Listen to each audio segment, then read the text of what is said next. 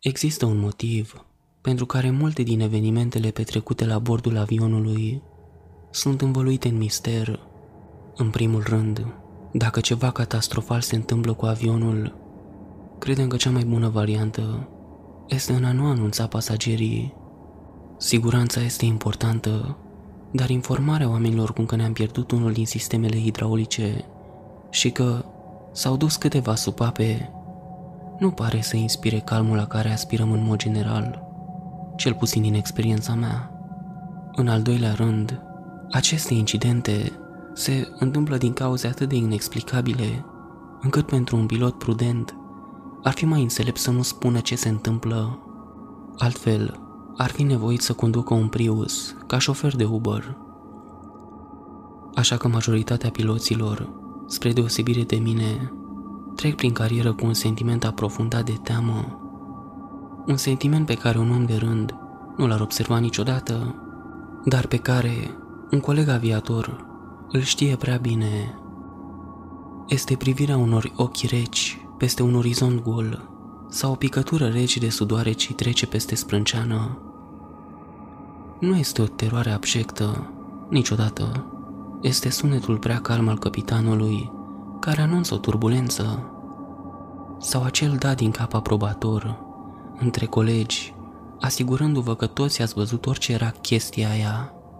Această relatare ridică valul atât de atent așezat peste aceste fenomene, încât poate am putea lumina asupra ce se întâmplă acolo. Oricum, tocmai m-am întors din Hawaii.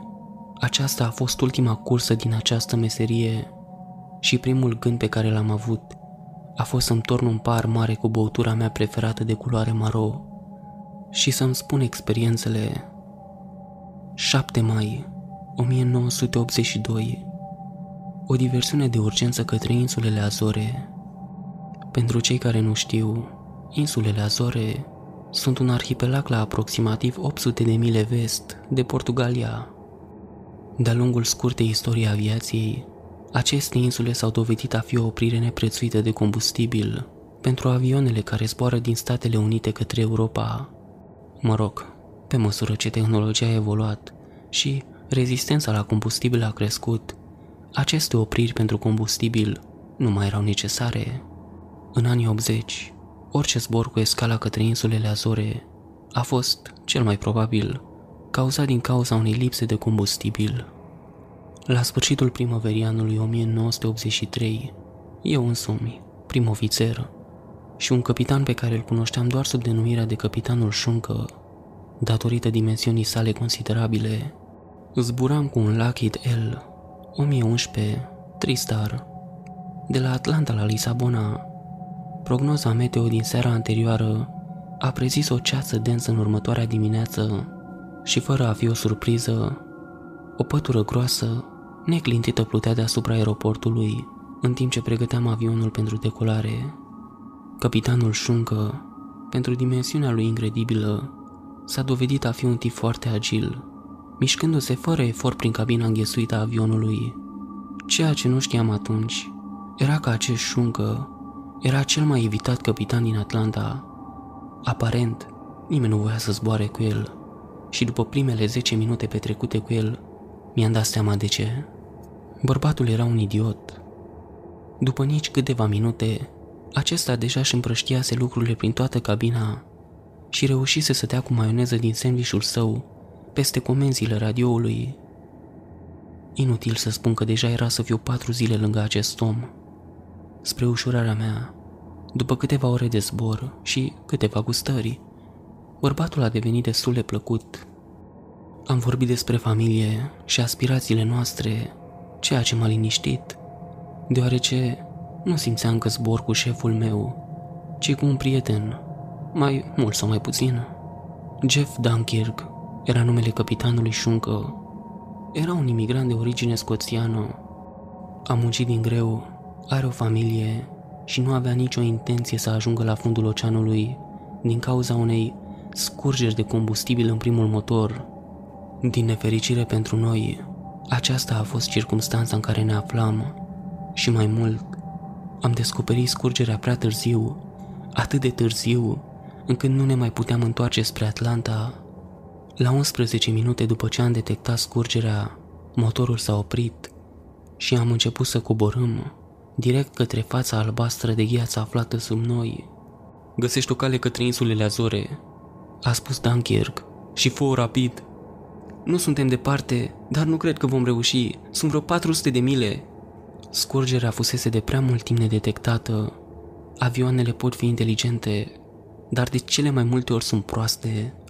În mod normal, atunci când un motor arde, sau în cazul nostru, combustibilul se scurge, acestea își pot da seama și îl transferă imediat în celelalte rezervoare pentru a echilibra aeronava. În cazul nostru, pompele de transfer au funcționat aproape tot zborul, echilibrând aeronava și pompând combustibilul peste bord. Mi-am dat seama de acest lucru la scurt timp după ce motorul s-a stins și am anulat fluxul încrucișat automat al combustibilului, dar era prea târziu. Motoarele 2 și 3 s-au stins doar câteva clipe mai târziu. Am încetinit la cea mai bună viteză de planare, ceea ce ne-ar oferi cea mai mare distanță de parcurs. Niciunul din noi nu a avut curajul să anunțe pasagerii. Eram la altitudine de 12 km, coboram cu 365 de metri pe minut. Sunt vreo 34 de minute. Într-o plimbare ciudată liniștită, către valurile de dedesubt. Poate prea mult timp în care să mă gândesc la moarte și la ce va fi după aceasta, așa că nu m-am gândit. Amândoi am încercat să găsim orice posibilitate de a ateriza în siguranță. Scanați, calculează, scanați, calculează. Probabil că am scanat orizontul de o mie de ori și chiar l-am convins pe capitan să schimbe cursul pentru o clipă, pentru a scana zonele pe care nu le putem vedea. Mai aveam 8 minute și 18 secunde până aterizam. Am văzut imposibilul. O mică insulă pe flancul nostru drept, cu o pistă lungă de aterizare, fără a mai avea nevoie de vreun ordin. Am îndreptat avionul către acea insulă. Atât de mult mi apreciam viața. Asta nu era acolo înainte, a spus capitanul Dunkirk. M-am uitat la el și am clătinat din cap.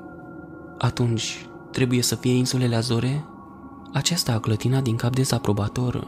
În timp ce avionul urla până la oprire pe pistă, ne așteptam să fim întâmpinați de serviciile de urgență și de un fel de departament de pompieri, dar nu am găsit nimic de genul. Capitanul a instruit însositorii de bord să țină pasagerii cât mai aproape, apoi să asigure că nu s-a întâmplat nimic grav, doar că din lipsa de combustibil am fost nevoit să aterizăm mai devreme. Apoi am așteptat. Radioul s-a dovedit a fi inutil, deoarece nu am putut comunica în niciun fel cu ajutoarele de navigație. După câteva ore fără succes, am încercat să ne stabilesc poziția. După o perioadă rușinoasă de calculat, era, era inconfundabil. Aproximativ 47 de grade vest, era la vreo 300 de mile de insulele Azore, care era în mijlocul oceanului. Nu putea fi corect, dar a fost. O să mă duc să caut pe cineva, spuse capitanul. Nu, stai cu nava, mă duc eu. Iar acesta am convințat din cap. Am mers ore în șir, până ce în final m-am apropiat de o grămadă de hangare cu avioane mici. Apoi am auzit ceva ciudat, scârțâituri foșnituri și diferite sunete de cipanzei. Sute din ei s-au înghesuit spre mine, trăgându-mă de hainici de păr, curletele lor ciudate. Îți jur că am râs. Eram nicăieri și niște maimuțe aveau chef de joacă. Am vrut să plec, dar unul din cimpazei s-a remarcat. Era mai mare decât ceilalți. Purta o cămașă verde și strânțuită și a sărit în fața mea când mă întorceam din mulțime. Ceilalți cimpanzei au făcut un cerc în jurul nostru și mi-am dat seama rapid că acesta părea să fie liderul lor. Ascultă-mă, prietene, pare distractiv și tot, dar am o mulțime de oameni care mă așteaptă. Am spus-o pe un ton hazliu. Apoi, cimpanzeul dădu din cap și arătă spre direcția avionului. Da, suntem mulți, suntem blocați. Dacă nu dăm de cineva... Cimpanzeul arătă spre sine da, se pare că ești cineva, dar uite, eu vorbesc ca oamenii. Am spus arătând spre mine. Ochii cimpanzeului s-au îngustat, urmă să bată rapid din palme. Deodată, o maimuță mai mică s-a arătat, ținând în mână o cantină verde, etichetată cu scrisul Armata SUA. I-a dat-o liderului. Cu grijă, acesta a deșurubat capacul și a îndreptat-o spre avion. Apoi a picurat apă pe pământ în fața lui. Um, nu mi-e sete. Cimpanzeul a țipat și a arătat o altă direcție. Acolo am putut vedea conturul a ceea ce părea a fi o aeronavă în spatele unei mulțimi de colibe mai mici. Acolo am putut vedea conturul a ceea ce părea a fi o aeronavă în spatele unei mulțimi de colibe mai mici. Apoi m-a condus către un loc ce pur și simplu nu credeam că există. Un avion de transport C-47, direct din al doilea război mondial, zăcea nemișcat, cu motoarele dezasamblate în laterală.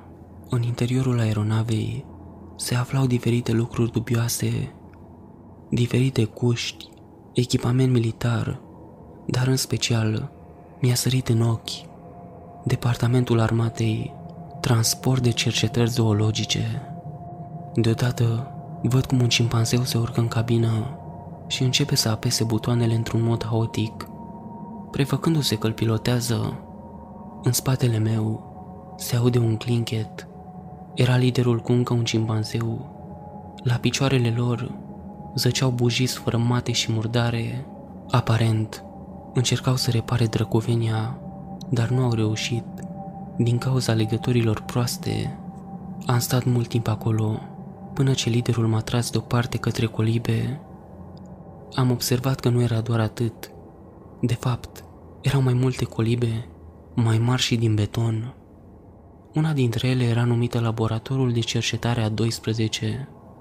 Crezând că vor să-mi arate ce este acolo, m-am îndreptat către ea, dar liderul m-a tras deoparte și a devenit agitat. Apoi m-a condus către capătul opus al clădirii. Pe măsură ce urcam în aceasta, am observat.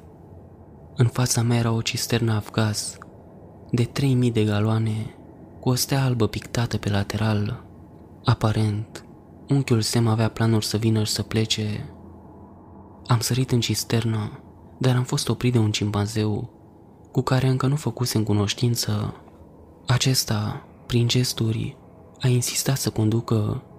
În plus, cine eram eu să mă cert? În scurt timp, eu, liderul cimpanzeilor și doi-trei din aceștia, deja eram sub aripa avionului nostru. Le-am făcut un semn să aștepte și când să mă întorc înspre cabina avionului, aud o voce. Ce naiba este asta? a spus Dunkirk, în timp ce cobora din avion. Dar nu era nicio explicație, adică nu neapărat. Era adevărul, era exact ce se întâmpla. După șocul a ceea ce văzuse, acesta s-a întors în cabina de zbor și a ordonat însositorilor să se asigure că toate ferestrele laterale ale aeronavei sunt închise. Nimeni nu trebuia să vadă o jumătate de duzină de cimpanzei alimentând avionul cu acest combustibil vechi de peste 40 de ani. Dar răspund băiete, ar fi fost o poză extraordinară când ultimul litru de combustibil a fost vărsat. Mi-am dat seama de gravitatea situației. Aceste maimuțe ne-au dat tot combustibilul lor, știind foarte bine că era singura lor scăpare de pe această insulă. Ar fi trebuit să-mi limpezesc fața cu apă ca să mă asigur că nu visez Câteva clipe mai târziu, eram gata de plecare. Trupa de cimpanzei s-a depărtat în camioneta lor, în timp ce urcam scările avionului. Anvelopele țipau în spatele meu. Când odată acestea s-au oprit, m-am întors doar să văd liderul acestora, care a venit spre mine și mi-a întins o bucată de hârtie. Era o hartă, stația de cercetare a 12 din SUA. Așa cum bănuisem, eram la 300 de mile de vest de insulele Azore. Liderul cimpanzeu arăta spre hartă, apoi către avion, apoi către hartă, iar mai apoi către el. Acesta își strânse din ochi, își încleștă buzele, scoțând sunete atent calculate, care de-abia se auzeau.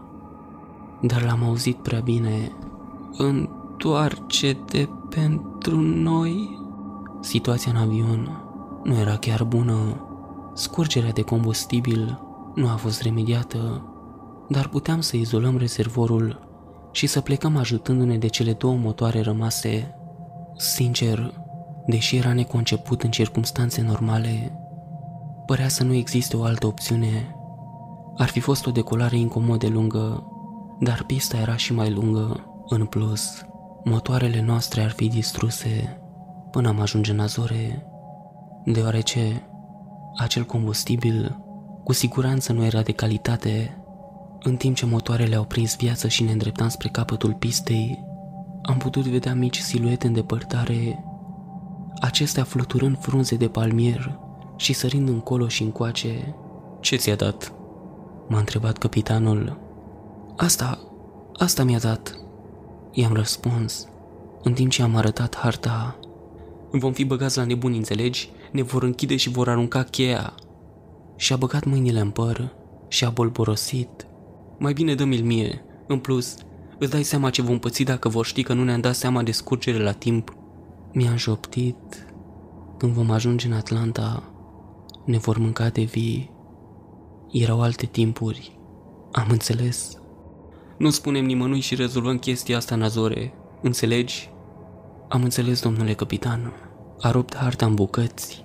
Am simțit o durere în piept când a aruncat ce a rămas în coșul de gunoi. A fost cu adevărat îngrozitor. Cel mai rău era că încă știam coordonatele, chiar și după ce capitanul le-a făcut bucăți. Nu am vorbit niciodată despre asta. Niciunul din noi nu a făcut-o.